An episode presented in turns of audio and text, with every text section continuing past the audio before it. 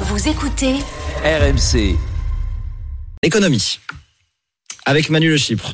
Emmanuel, après une année 2023 difficile, 2024 sera plus clémente pour notre pouvoir d'achat ? Absolument. Je vous le garantis. Je vous le garantis. D'abord, il y a encore des hausses de revenus dans les tuyaux qui vont au moins maintenir le pouvoir d'achat. On pense au SMIC, évidemment, qui va encore augmenter. On pense aux retraites qui vont également augmenter. Et puis les salaires, eux, ils vont continuer sur leur lancée de 2022-2023, 4 à 5% d'augmentation prime incluse. Et donc, les salaires, ils vont désormais augmenter plus vite que l'inflation qui, elle, ralentit assez nettement, 2,5% seulement dès le printemps, nous dit l'INSEE. Résultat, les Français vont regagner au cours des 6 premiers mois de 2024 la même dose de pouvoir d'achat que ce qu'ils avaient perdu au cours du premier semestre 2023 qui était absolument cauchemardesque.